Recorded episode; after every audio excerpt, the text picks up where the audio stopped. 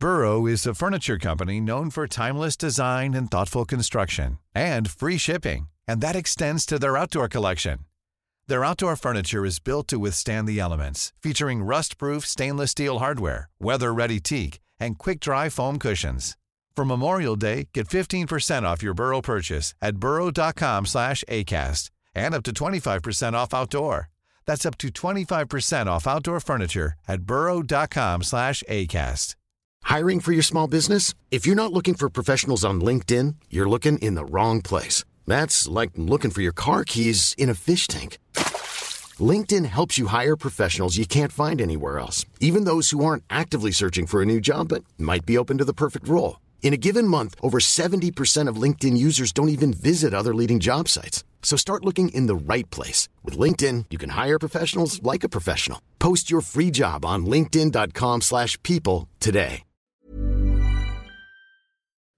Salute e salve e benvenuti a Storia d'Italia Extra, episodio 12, Il vaiolo con Paolo Forti di Sick History. Nella puntata che state per ascoltare ho fatto una bella chiacchierata con Paolo Forti, eh, che è l'autore appunto del podcast Sick History, che guarda alla storia delle malattie, e con lui abbiamo parlato appunto del vaiolo e del suo impatto nella storia romana in particolare, è una storia che ho narrato in Per un pugno di barbari, ma qui ci sono un po' più di dettagli ed è anche una bella chiacchierata, andiamo anche oltre la storia romana. Tra l'altro ci sono parti e discussioni che ho dovuto tagliare dal libro con mio sommo scorno, quindi in questo senso è un po' una piccola rivalsa con il mio editore. Spero che vi piaccia, è una bellissima chiacchierata e vi consiglio assolutamente il podcast di Paolo, di ascoltare anche altre puntate. Tra l'altro ce n'è anche un'altra sulla peste di Giustiniano, quindi se non vi siete ancora stancati di sentirmi parlare di Yersinia pestis potete anche ascoltare quella puntata. Ma banda alle ciance, vi lascio all'episodio.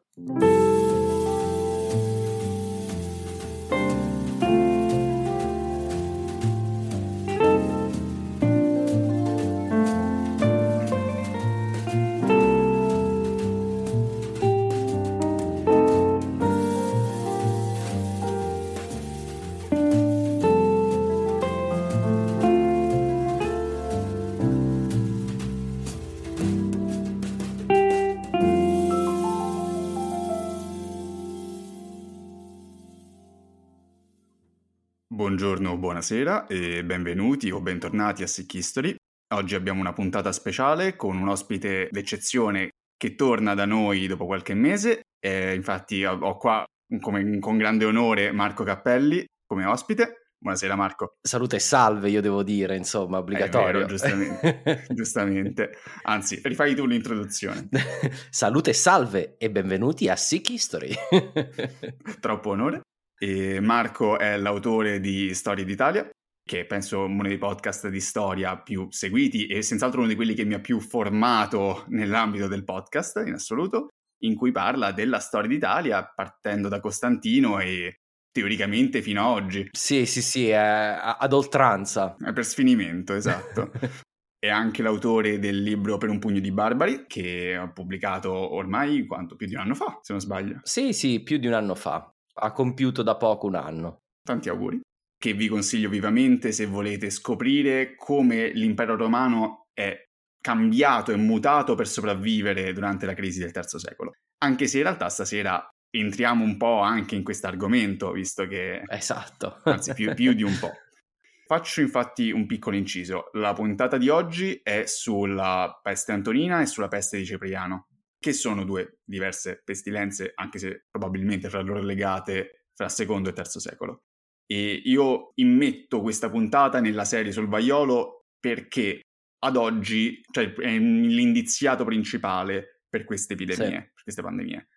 Ma non ne abbiamo certezza, quindi prendete tutto con le pinze e in caso un giorno si scopra che in realtà non era vaiolo ma qualsiasi altra cosa, verrò qua a cambiare il tutto e a implorare il vostro perdono. Detto ciò, Marco, allora raccontaci, la peste antonina, cos'è? Ha colpito l'impero in che situazione? Che effetti ha avuto? E soprattutto, è un episodio unico o continua? il, io ho fatto un paragone nel libro per un pugno di barbari, ho fatto un paragone che, diciamo, la peste antonina colpisce un corpo sano, per fare un, uh, diciamo, un paragone come se l'impero fosse un corpo umano.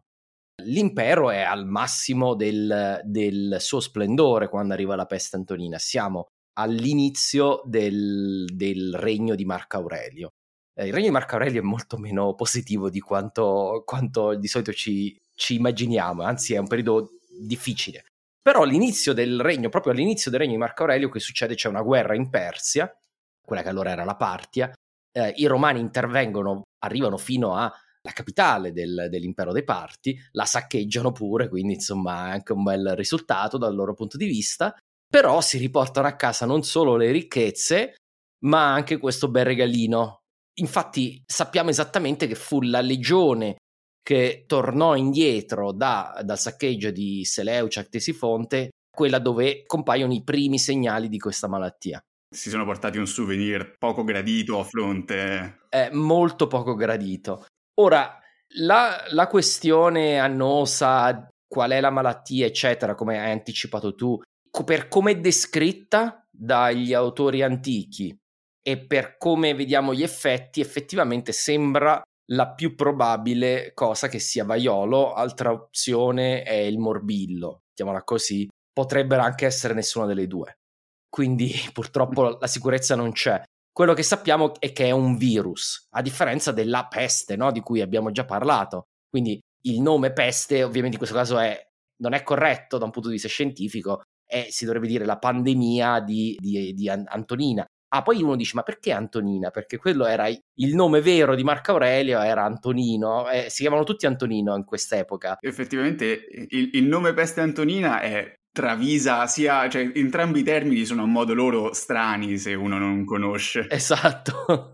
Ma Antonino era anche Caracalla, cioè se tu vai a leggere le, le fonti dell'epoca, allora non chiama, nessuno lo chiama Caracalla. Tutti Antonino, to, Totò. È, è, Antonino, è Antonino.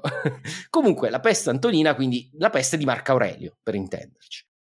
Non è, come accennavi tu, non è un evento episodico che colpisce fa danni per due o tre anni e poi scompare. La peste antonina resta nell'impero romano per un ventennio, anche di più. Tant'è vero che sarà poi la peste antonina a uccidere Marco Aurelio, ora ne siamo praticamente certi.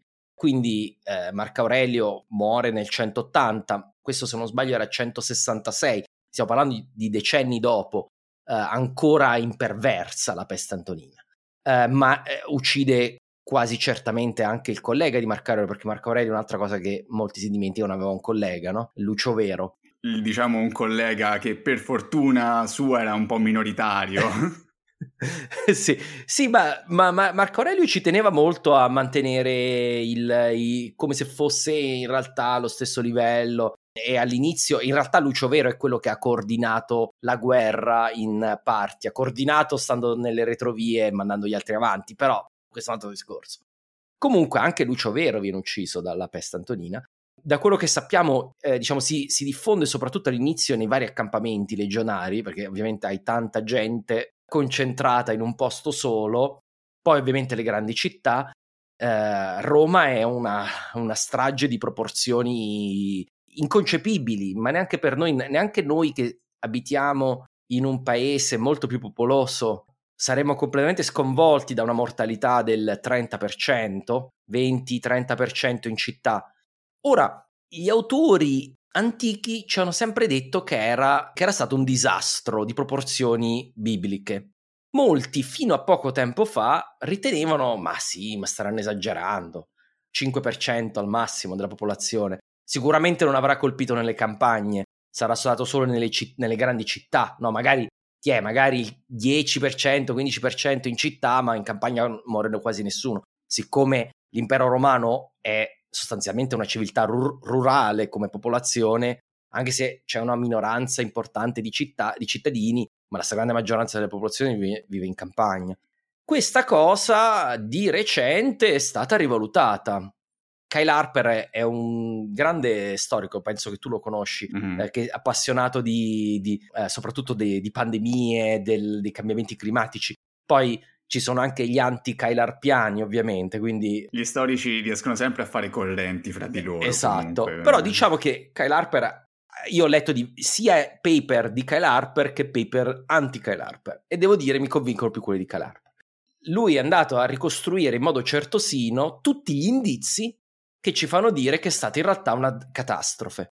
Noi sappiamo dall'Egitto, abbiamo i, i papiri che sopravvivono, l'Egitto è l'unico posto dove i papiri sopravvivono perché è un clima molto secco e quindi permette di conservare papiri originali dell'epoca, cioè non stiamo parlando di copie, stiamo parlando proprio degli originali, i certificati originali. Questa deve essere una manna per chiunque faccia ricerca storica, cioè una fonte diretta. L'Egitto è una miniera di informazioni, tant'è vero che il problema che noi abbiamo spesso, noi, io non sono uno storico, però il problema che gli storici hanno è che non sanno se i dati dell'Egitto possono essere estesi, visto che l'Egitto è una regione particolare, se possono essere estesi anche al resto dell'impero. Però dall'Egitto abbiamo dei dati proprio puntuali, ma su tante cose, eh, non solo su questa. E una di queste era, per esempio, un registro delle morti di un, di un paesino del delta egiziano, in cui si vedeva che proprio nei, in questi anni qui, in un anno all'improvviso, un terzo della popolazione muore. Così. E dice, perché tutti quanti muoiono, insomma, e questo è uno, un esempio, ma poi ci sono tantissimi altri, per esempio ci sono i casi della produzione industriali. L'impero romano era pieno di produzioni industriali in cui mettevano i marchi, come si fa oggi, no? mm-hmm. il brand del, della produzione non è proprio un brand, è la produzione di quella miniera, di quell'officina che fa i mattoni, di quel... Quindi ci sono una serie di produzioni Calarper, se non sbaglio, ne aveva contate una dozzina, e di questa dozzina quasi tutte si interrompono intorno al 175-180, nel massimo della pandemia, si interrompe la produzione, non c'è più segno di produzione da questi. Ora, magari eh, non c'è arrivato niente di quanto hanno prodotto, però è curioso che l'abbiamo di prima, di alcune l'abbiamo di dopo.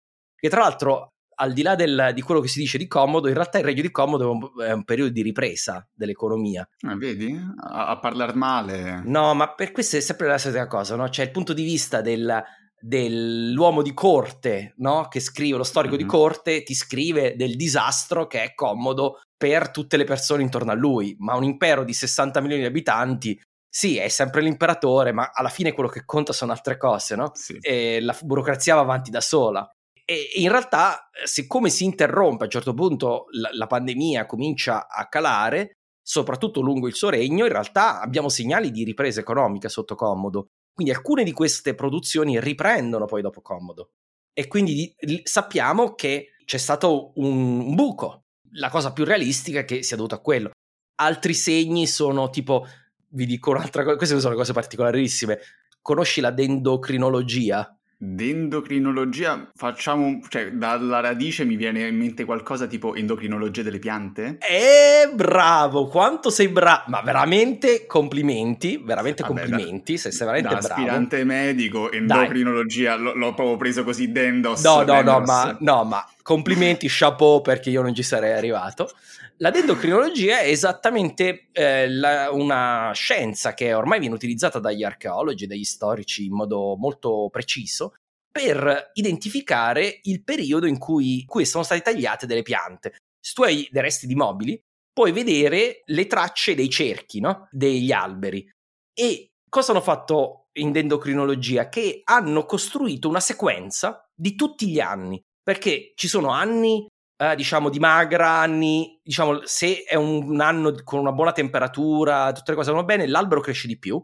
I anni più freddi con clima non ottimale l'albero cresce di meno e varie combinazioni e sono in sequenza, no? Quindi ci sono delle sequenze, tu immagini come A, B, B, A, B, B, B, B, A, A, B, B, C, C, A, D, B, B, cioè per dire c'è una sequenza degli anni. Mm-hmm. Quindi se si taglia se hai un pezzo d'albero e vedi la sequenza dei cerchi, puoi andarla a posizionare lungo questo asse conosciuto della dendrocrinologia e sapere in che periodo è stato tagliato quell'albero.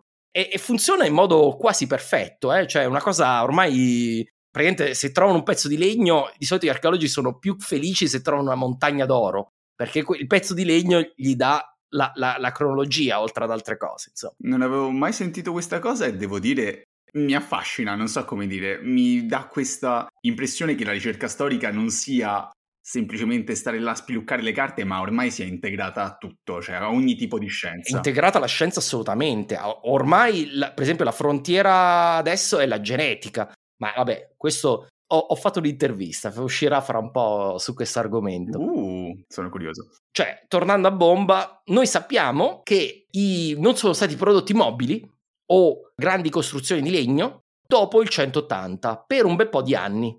Quindi vuol dire che hanno probabilmente riciclato cose che avevano già.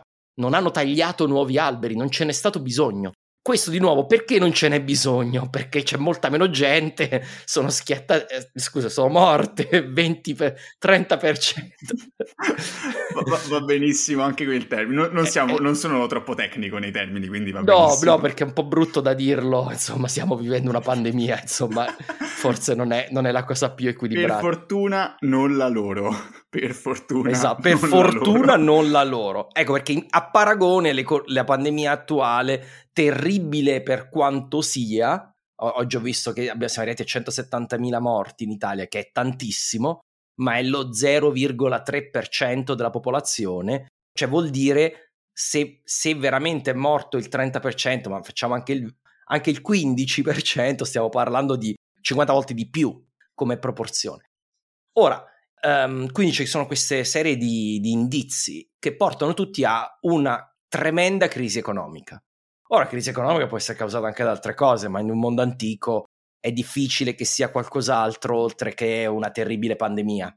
Purtroppo non abbiamo ancora, sulla peste di Giustiniano, ormai ci sono proprio le prove eh, della peste, della sua mortalità anche in campagna, sono stati trovati i corpi eh, dell'epoca in paesini di campagna con dentro eh, il virus, quindi lì sappiamo abbastanza con certezza che la mortalità è stata molto alta anche fuori dalle città Qui lo intuiamo da questa serie di indizi che sembrano tutti portare a un evento catastrofico, che tra l'altro a mio avviso dà il là alla crisi del terzo secolo. Ora, non in modo meccanico. Non è, non è, plateale, poniamola così, è un po' più subdolo. Non è, esatto, non è meccanico perché in realtà il periodo poi dei Severi che segue, diciamo, quello di, di Commodo, all'inizio è un periodo di, di forte sviluppo economico. Però quello che fa la pandemia è che mette come un grimaldello nel meccanismo, perché uno causa, a mio avviso, in modo indiretto un grande disastro militare, perché c'è una mortalità sicuramente molto più alta tra i legionari. In contemporanea succede qualcosa nel mondo del barbaricum che porta alla prima vera grande invasione barbarica dell'impero, che sono le guerre marcomanniche, quelle che se vedi il gladiatore, no? alla fine c'è la battaglia, no? Eh, no, alla fine, all'inizio. Eh, le guerre marcomanniche sono m- molto devastanti e accompagnano la pandemia, cioè in tutto il periodo della pandemia ci sono anche le guerre marcomanniche, cosa che come effetto, oltre che il caos, le distruzioni, eccetera, ha anche un effetto economico, perché è, l'impero all'improvviso deve spendere di più, ma le entrate sono minori. Quindi questo porta a uno sbilanciamento tra entrate e uscite che porterà alla svalutazione della moneta e all'inflazione, ora semplificando molto. Questo innesca di nuovo un meccanismo perverso che nel breve periodo non impatta tantissimo, ma continua a dispiegare i suoi effetti e si avvita su se stesso, fino ad arrivare al punto di rottura. Quindi abbiamo una serie di, di meccanismi che se non sono legati a, diciamo, stretto filo con la pandemia, comunque sono in un certo senso influenzati dall'arrivo della pandemia. Mm-hmm. E peraltro ebbe un effetto particolare anche nelle guerre marcomanniche? sul deficit militare riguardo proprio il numerico dei legionari. Sì, sì, sì, no, come accennavo, diciamo, que- sicuramente indebolì la presenza dei legionari sul, sull'Imes in un momento in cui era particolarmente delicata la situazione, sicuramente agevolò eh, l'invasione dei Marcomanni che poi di nuovo avevano come intenzione quello probabilmente quello di trovare casa dentro l'impero, non è, non è un'invasione ma è una migrazione in questo senso. E quindi questo, questo sicuramente ha avuto un impatto sulla, sulla, sulla tenuta militare dell'impero. Quindi abbiamo visto la peste antonina che, come hai detto te, mm, devo dire paragone adatto, colpisce un corpo ancora sano, anzi un corpo in salute proprio florido. Sì, è come se un corpo in salute ha una bruttissima malattia, un po' deboluccio si riprende, ma si riprende un po' deboluccio con qualche acciacco in più, zoppica un pochino, no? ha preso il, il sistema nervoso, quindi qualche problema, il, il corpo umano, ma continua ad andare. E poi, come eh, giustamente hai detto tu, e come vabbè, narri perfettamente nel tuo libro, io faccio un, qua un po' di vendita, quindi andate a comprare il suo libro perché davvero merita. Eh, se vi piace la storia romana narrata in una maniera fruibile ma accurata, è il libro per voi. Anche se non lo è, compratelo comunque perché gli sto facendo pubblicità, quindi compratelo. Grazie. Poi, il corpo è in salute, cioè ha qualche acciacco, ha qualche sintomo successivo. E poi arriva il terzo secolo, che non è esattamente il secolo più gradevole della storia romana, come tu mi racconti. No, no l'impero romano sarebbe dovuto cadere lì. Io penso che raramente un, un impero, uno stato ha dovuto affrontare una tale messe di disastri in contemporanea uno a peggiorare l'altro ci sono una serie di fattori che sono esogeni al, alle pandemie, quindi abbiamo una crisi politica, eh, all'improvviso gli imperatori cambiano ogni anno, come dei presidenti del Consiglio italiani. No, come in questo periodo? in no. questo periodo, no. Imperatore Draghi, no, la prego. Ma tanto è sempre il periodo, insomma, il periodo va bene. sì, infatti. Quindi abbiamo questo che secondo me ha a che fare con la crisi finanziaria, oltre che altre cose ha a che fare anche con lo stile di governo, insomma, del, dei severi.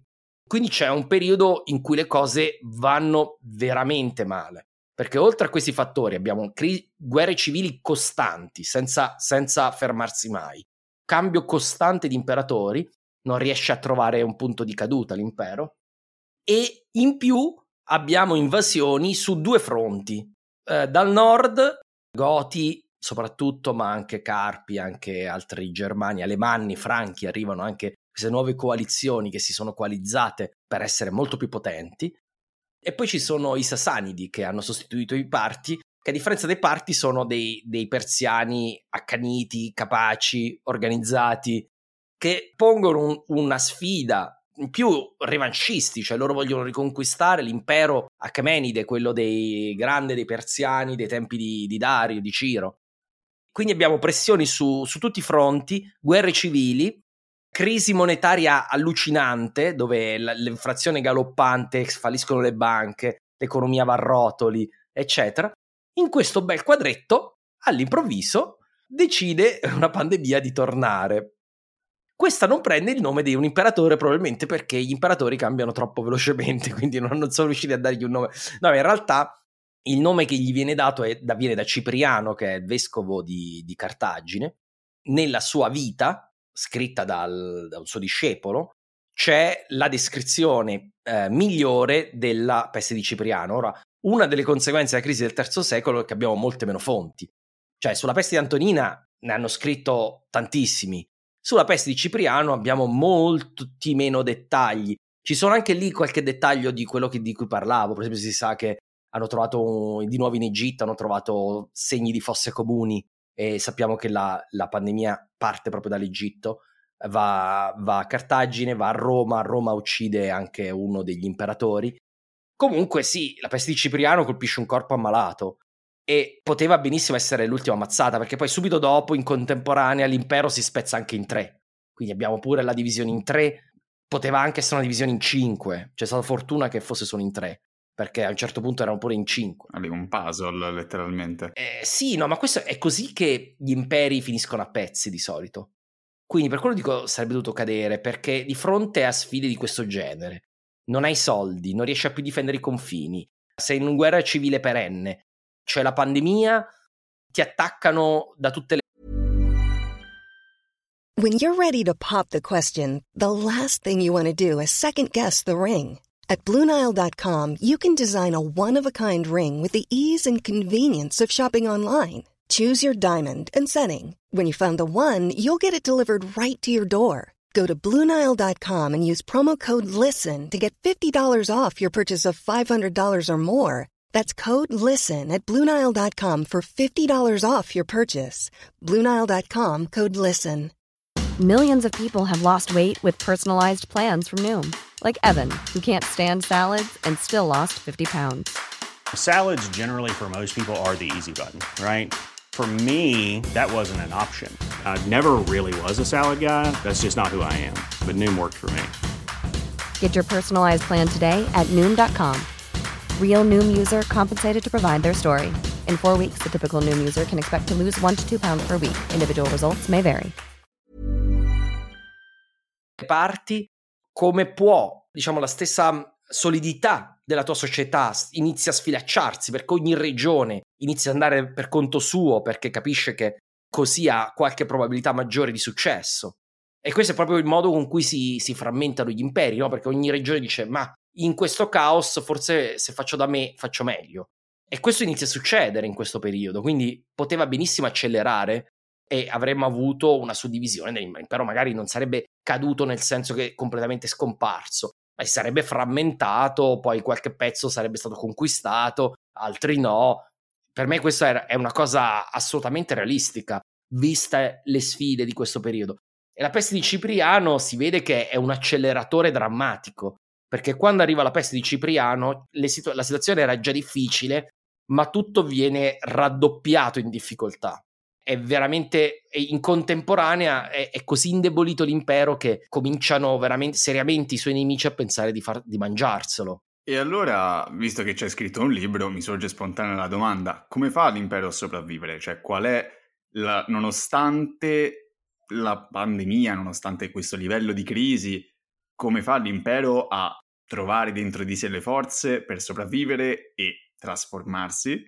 E come la pandemia dà qualche problema sul percorso? Sì, allora io direi innanzitutto direi che c'è una condizione sine qua non. E questa è una cosa che spesso io mi arrabbio un po' quando mi dicono questa cosa. Sai cosa mi dicono di solito? Ah, l'impero romano è caduto perché ha dato la cittadinanza a tutti. Cioè, in un momento di difficoltà come questo, se non fossero stati tutti convintamente romani, ognuno avrebbe fatto per sé. Cioè, perché continuare a servire l'impero se l'impero non ti ha riconosciuto come cittadino? Cioè, fin quando le cose vanno bene, è sempre più facile continuare a fare quello che hai sempre fatto. Ma in un momento di difficoltà di talmente acuta della, dell'autorità imperiale, cosa impediva agli egiziani, ai siriani, ai galli, ai britanni, agli iberi, ai, agli illirici di decidere a un certo punto, ma sai che c'è, facciamo da, da noi? Che, che, forza avrebbe avuto l'impero che con lo scotch lo riusciva a tenere in, in piedi di mettere giù le rivolte delle province. Impossibile. Un, una condizione che ha permesso la sopravvivenza è che, nonostante si sia diviso in tre parti, erano tre parti da, da un certo punto di vista patriottiche, tutti romani si sentivano. Ma se non fosse stata data la cittadinanza prima del, della fase acuta della crisi, perché la cittadinanza è stata data nel 212, quindi da Caracalla, e al di là del, della ragione per cui è stata data, non è importante, importante è l'effetto. L'effetto è che 50 anni dopo tutti si sentivano romani. Quindi quando è arrivata la fase più acuta della crisi, sono bastati 50 anni, non, sono, non ci sono voluti 100 anni, in 50 anni si sentivano tutti romani e quindi erano tutti patriotticamente volti a cercare di farlo funzionare l'impero, in particolar modo gli illirici, che sono quelli che prendono il potere, sono una casta militare proveniente dalla geografia fisica sociale politica dell'impero, che sono figli di bottegai, di schiavi, di servi, cioè gente che 50-100 anni prima sarebbero stati senza la cittadinanza e sarebbero stati a, ai confini estremi della società, nessuno li avrebbe mai presi in considerazione. Questi prendono il potere, prendono il potere anche perché la classe dirigente è delegittimata. Però prendere il potere in teoria non serve a molto in questo senso, dipende cosa ci fai del potere è una cosa positiva perché gli lirici hanno fatto bene. Gli lirici hanno avuto la fortuna di avere, io direi, tre figure fondamentali. Se ne potrebbe dire una quarta, ma diciamo queste tre: Gallieno, Aureliano e Diocleziano. Poi quando si parla di imperatori, fate conto sempre che è tutta una struttura che porta a prendere quella decisione, quindi è molto più collegiale in questo senso di quanto può apparire, però ovviamente il responsabile finale alla piramide è lui, no? Che deve prendere le decisioni. Diciamo che Gallieno è l'ultimo dei non illirici e Gallieno è quello che, diciamo, prende le decisioni più emergenziali. È quello che riesce a prendere una serie di decisioni che portano a, almeno al consolidamento del, di quello che restava dell'impero, riformando l'esercito, inserendo gli illirici al posto dei senatori romani e con una serie di altre piccole riforme. La riforma dell'esercito è molto importante perché adesso qui andremo troppo nel dettaglio, però riesce a stabilizzare almeno la situazione geopolitica. Poi il secondo, dopo Gallieno, è Aureliano. Aureliano, il contributo principale è la riunificazione dell'impero, eh, delle tre tronconi, quindi la capacità militare ma anche politica di reincorporare gente che era vissuta più di dieci anni fuori dal, dall'impero romano e che deve essere reincorporato. La, la, violenza non è l'unico metodo. Se, se, fai solo con la violenza, tendenzialmente è di corta durata. Infatti, Aureliano ha l'intelligenza politica di reincorporare le, le elite di queste regioni separatiste all'interno della sua elite, eh, dandogli la, la, possibilità di far carriera, eccetera, eh, non punendo le città, ma reincorporandole. Quindi questo è un'intelligenza politica. Prova anche a fare delle riforme economiche, ma dura poco, cinque anni, ma in cinque anni è straordinario. Anche, peraltro, la, la pietà che ha nei confronti di, degli sconfitti, perché Zenobia, se non sbaglio, la lascia vivere a Tivoli. Esatto, esatto, esatto, siamo quasi certi di questa cosa. Zenobia ovviamente è la grande rivale, no? insomma, di, regina di Palmira, per chi non lo sapesse, in realtà non ufficialmente, insomma, lei governava per conto del figlio, ma vabbè, questi sono dettagli. In teoria anche con Palmira era stato abbastanza tollerante la prima volta, poi si ribella una seconda volta e allora lì finisce male per Palmira. Il terzo è Diocleziano e Diocleziano è la vera svolta, perché Diocleziano ha questa capacità di, di risolvere problemi e di vedere, di, di andare al nocciolo della questione è uno spot bellissimo, sono Diocleziano, risolvo problemi. Esatto, Mr. Wolf. e, e, quindi è questo, non è un grande guerriero Diocleziano, è un, un grande organizzatore, un manager, un quartiermastro dell'esercito, io l'ho, l'ho, l'ho definito. Cioè lui vede tutto come un quartiermastro devo avere tu questa quantità di, di, cose che mi servono per far funzionare la macchina statale, devo trovare il modo di, di, ottenerle, come le ottengo, troviamo la soluzione. Pragmatico. Esatto, ma non è neanche un, un grande fan dell'SFR, insomma, è un interventista statalista, ma da questo punto prende un, un impero prostrato economicamente, perché i suoi predecessori avevano risolto alcuni problemi di ordine pubblico, ma non i problemi economici e anche quelli di ordine pubblico interni, ma non quelli esterni. Diocleziano risolve i problemi di ordine pubblico esterno, cioè la difesa delle frontiere, creando un esercito molto più numeroso, molto più potente. E uno dice: Ma beh, è semplice, potevano fare pure gli altri, devi potertelo permettere. Quindi la chiave, questo è il processo mentale, ho bisogno di un esercito più potente, quindi ho bisogno di più soldi. Per avere più soldi devo tassare di più, ma tassare di più semplicemente avrebbe causato delle rivolte, avrebbe perso la testa.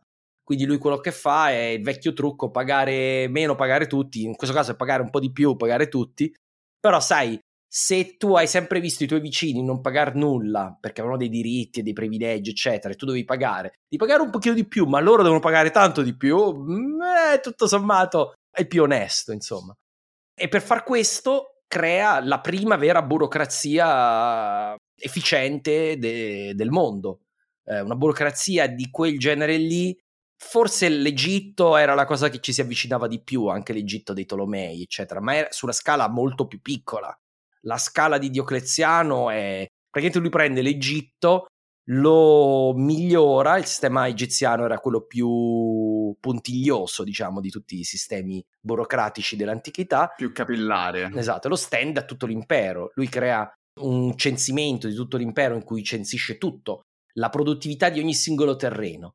Per poter tassare bene, cosa devo fare? Devo vedi sempre il punto di pensiero, no? il, il ragionamento logico.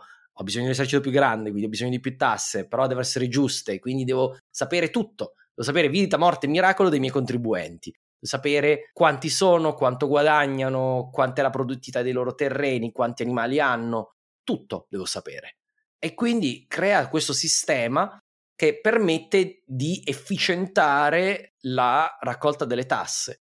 Ora anche altre riforme, la, un sistema diverso della nona, alcune tasse vengono diciamo naturalizzate, cioè per evitare che si vengano pagati in moneta. Dammi tot cereali, tot vino e poi ripartito tra tutti i contribuenti, perché lui sa esattamente quanta produzione di vino, quanta produzione di cereali, quanta produzione di qualunque cosa c'è nell'impero, perché ha fatto questo censimento dettagliatissimo. Quindi può esattamente ripartire il peso fiscale su tutti. Eh, da questo punto di vista fa, fa un po' paura, insomma. Sì, esatto, è un molto stato moderno proprio. Sì, sì, ha, ha, dato a me questa impressione. Ovviamente siamo sempre a uno stato antico, quindi con tutte le difficoltà di non avere computer, eccetera. Però come burocrazia l'Occidente non ha visto niente del genere, ma fino all'epoca moderna intendo moderna, non contemporanea, moderna, lo Stato moderno, il 600, 700, già abbiamo livelli comparabili di, di burocrazia, ma bisogna arrivare al 600-700 per riavere in Occidente una cosa del genere. E ormai sono emersi dei dati a riguardo strabilianti su, sulla puntigliosità di questi, uh, di questi censimenti, insomma una serie di innovazioni strabilianti da questo punto di vista. Un'altra innovazione, per esempio, siccome deve avere una burocrazia molto più grande, allora ci vogliono più province con più governatori, governatori solo specializzati nel civile, perché prima il governatore aveva una re- province molto grandi, era sia, sia capo dell'esercito sia a capo dell'amministratore finanziario, sostanzialmente lo Stato romano faceva due cose, raccolta delle tasse e esercito semplificando molto, insomma. Lui separa, Diocleziano separa queste due cose, quindi decide che i governatori civili si occupano solo di quello, i militari solo di quell'altro, e la cosa bella è che divide il potere anche per evitare rivolte, perché chi ha il potere militare dipende da chi ha la borsa per pagare i suoi soldati, per avere i rifornimenti, eccetera. Chi ha la borsa dipende da chi ha la spada per potersi difendere, quindi nessuno è indipendente da questo punto di vista. E in più, ovviamente, la cosa più famosa che divide l'impero in, in un collegio. L'impero è sempre uno, però è servito da un collegio di quattro imperatori, due Augusti e due Cesari, è una cosa molto nota questa, la tetrarchia. Non tutte le riforme sono perfette, come è sempre il caso, no? insomma, quando fai cento cose, qualche ciambella senza buco esce, però diciamo lo sforzo eh, riformistico rivoluzionario di Diocleziano, durante l'impero romano no, nessuno ha mai provato una cosa del genere e nessuno è arrivato neanche lontanamente vicino ai suoi risultati di riforma. E io dico di riforma perché anche Augusto non è che ha riformato l'amministrazione, la raccolta delle tasse, cioè in un certo senso sì, è, la, è quello che più ci si avvicina e non, non, a caso Diocleziano oggi è considerato il suo impero è considerato in un certo senso lo spartiacque. una data di passaggio. È uno spartiacque più importante per esempio del 476 come caduta dell'impero romano. Cioè oggi gli storici contemporanei parlano di tarda antichità che inizia con Diocleziano e arriva fino almeno agli arabi quindi stiamo parlando di un periodo che inizia con Diocleziano, quindi è molto rilevante come, come figura. Quindi direi che Diocleziano ha costruito molto sui suoi predecessori, ma lui ovviamente dovendo fare propaganda ha detto ho fatto tutto io, ho risolto tutti io i problemi.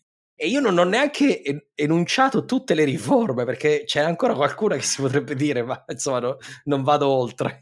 I dettagli li trovate nel libro, mettiamola così. Esatto, non facciamo poi troppi elogi a Diocleziano, che poi si monta la testa, non si sa mai. No, ma perché poi è, è spesso criticatissimo, no? poi ci sono le cose di cui criticare, eh, la, la riforma. Secondo me solamente perché perseguitava i cristiani, cioè è rimasto questo lascito. Esatto, esatto. E lì anche nel libro spiego anche la mentalità dei romani, perché la persecuzione. Eh, anche un'altra cosa che per cui è famoso, no? dice due cose, dice tetra- anzi tre cose, la tetrarchia che è un fallimento come sistema, perseguitato i cristiani, quindi brutto, cattivo, E terza cosa, ha fatto una riforma dei prezzi assurda perché voleva dare i prezzi e tutto qua. Che poi anche quello è un po' più complesso di come ce l'hanno venduto. Io ho cercato di spiegarlo nel libro, in cui è una manovra economica molto più sofisticata del semplicemente dare i prezzi a tutte le cose. Però è ricordare queste tre cose, ma ci sono tante altre cose che si possono dire su Diocleziano che sono straordinarie. E anche di queste tre io ho dei dubbi almeno su due. Che la tetrarchia sia questo disastro, sono meno convinto della vulgata, perché alla fine eh, in realtà viene adottata, anche se ridotta a due, ma viene adottato il concetto di avere un collegio imperiale. Non puoi avere più un solo imperatore, praticamente viene adottato. Costantino è imperatore unico, ma, ma subito dopo lascia più figli separati. Non si riunifica l'impero praticamente quasi mai da questo punto in poi abbiamo sempre almeno due imperatori. Non è detto che siano due, eh? a volte sono più di due.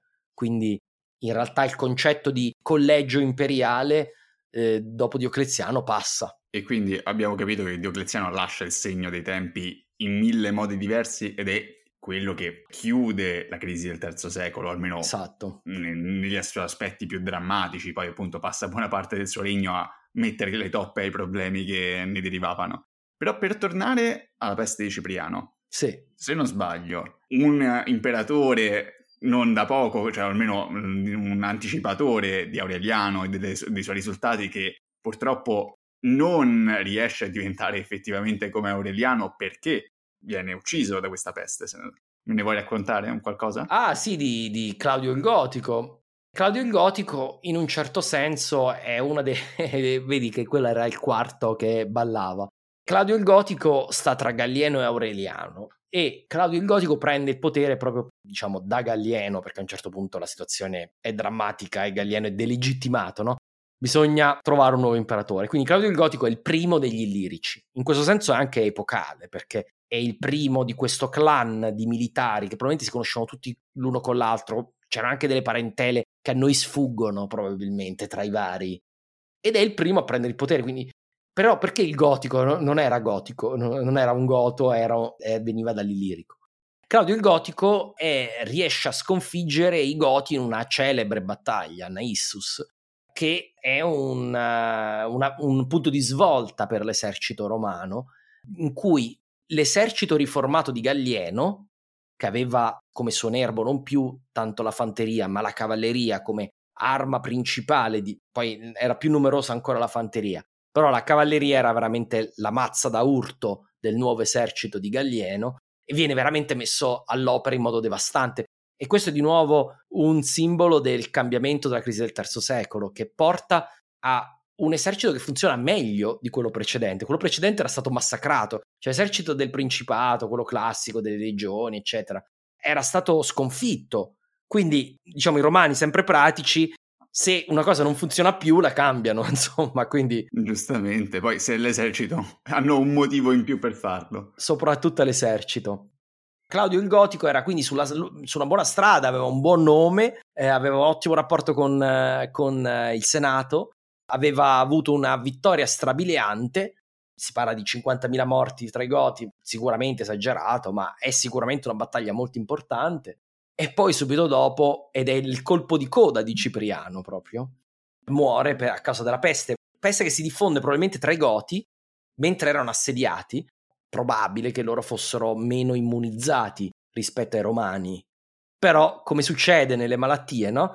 Tu hai una, una nuova fiamma pandemica causata da una popolazione più esposta. Chi tra la popolazione romana era difesa da una sorta di eh, diciamo di immunità di gregge, all'improvviso si trova esposto al ritorno pandemico, no? So, so, so se l'ho spiegato bene. E quindi penso che sia questo quello che è successo, insomma, perché eravamo proprio agli ultimi, ultimi fuochi di, della peste di Cipriano e lui muore e passa la palla poi un breve passaggio intermedio ad Aureliano che era il comandante della cavalleria che aveva distrutto i Goti a Naissus, era il suo secondo in comando ed è Aureliano che poi prosegue questo, questo lavoro. Ci dispiace per il povero Claudio il Gotico che avrebbe meritato senz'altro miglior fortuna, avrebbe meritato sono tutti un po' sfortunati questi Eh, qui, sì. insomma. Però appunto, sì, effettivamente tutti un po' sfortunati. Cioè, Claudio che ah, dopo una grande vittoria muore di malattia, Aureliano che muore per una congiura assolutamente inutile. Assurda, assurda, una storia assurda che uno dice quando una storia è assurda dici c'è qualcosa che puzza, di solito, no? Ma in questo caso non c'è veramente niente che puzza, quindi veramente sembra, sembra veramente una congiura assurda. Un uomo che era al massimo del possibile, nessuno aveva mai visto un imperatore di così grande successo dai tempi di Settimio Severo e viene ucciso da una congiuretta di un, di un suo burocrate probabilmente.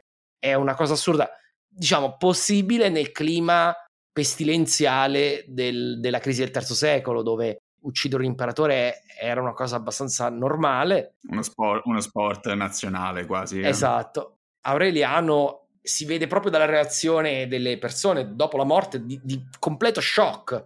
Quando un, un imperatore viene assassinato c'è sempre il sostituto pronto, perché non si assassina un imperatore senza avere un- una soluzione. no? E, e il piano di sostituzione, invece lì non c'era, quindi è evidente che è una cosa messa su. Perfetto, va bene. E Marco, ti ringrazio di nuovo, ti ringrazio per questa tua spiegazione de- degli effetti delle- di queste due pestilenze che peste non sono, ma appunto abbiamo capito che non sapremo mai effettivamente, avre- difficilmente avremo... Kyle Harper sosteneva che la peste di Cipriano probabilmente è una, una malattia virale del gruppo di Ebola. Lui aveva ricostruito in base a una serie di indizi eliminando, però sono tutti indizi eh, abbastanza mh, labili, però eh, diciamo le descrizioni non sono dettagliate un po' cliniche come quella della peste antonina dove ci sono proprio des- descrizioni cliniche abbastanza attendibili. Eh, qui non abbiamo tutti quei dettagli, però il, se andate a cercare c'è un bel paper di Kyle Harper su The Cyprian Plague in cui spiega secondo lui perché in realtà non è probabilmente la stessa malattia del- di quella del, come si chiama, del- della peste antonina. Eh, in caso allora, se sperando che scoprino qualcosa, magari quando parlerò dell'Ebola ci butteremo di nuovo una parte sulla... Ci, ci mettiamo dentro, ecco qui. Ricordate la peste di No, perché- Cipriano? Ecco. Eh, eccola, è ritornata. Vabbè, questo è interessante adesso perché con la genetica ormai si stanno facendo passi da gigante. Sono sicuro che nei prossimi decenni si saprà molto di più su questo argomento. Speriamo, allora così riaggiornerò il podcast negli anni, piano piano, con le nuove informazioni. Detto ciò, eh, grazie mille Marco di nuovo. Consiglio nuovamente a tutti di ascoltare eh, il podcast eh, Storie d'Italia. Di nuovo andate a comprare il suo libro per un pugno di barbari. Lo trovate, penso, abbastanza facilmente in tutte le librerie o online e vi assicuro che merita. È davvero una passeggiata nel mondo romano tra i suoi bassi e i suoi alti. Grazie mille Paolo eh, per l'invito, fa sempre piacere. Grazie ancora Marco e beh, a tutti quanti ci risentiamo alla prossima puntata di Sick History. Grazie mille a tutti, buona serata. Bene, e questo è tutto. Ovviamente vi rimando al podcast di Paolo Forti, Sick History. Lo trovate ovunque su Spotify e su tutti gli altri canali dove ascoltate i podcast. Ci ritroveremo con un altro episodio di Extra History, penso tra due settimane. Ho già in mente che cosa mettere. A presto!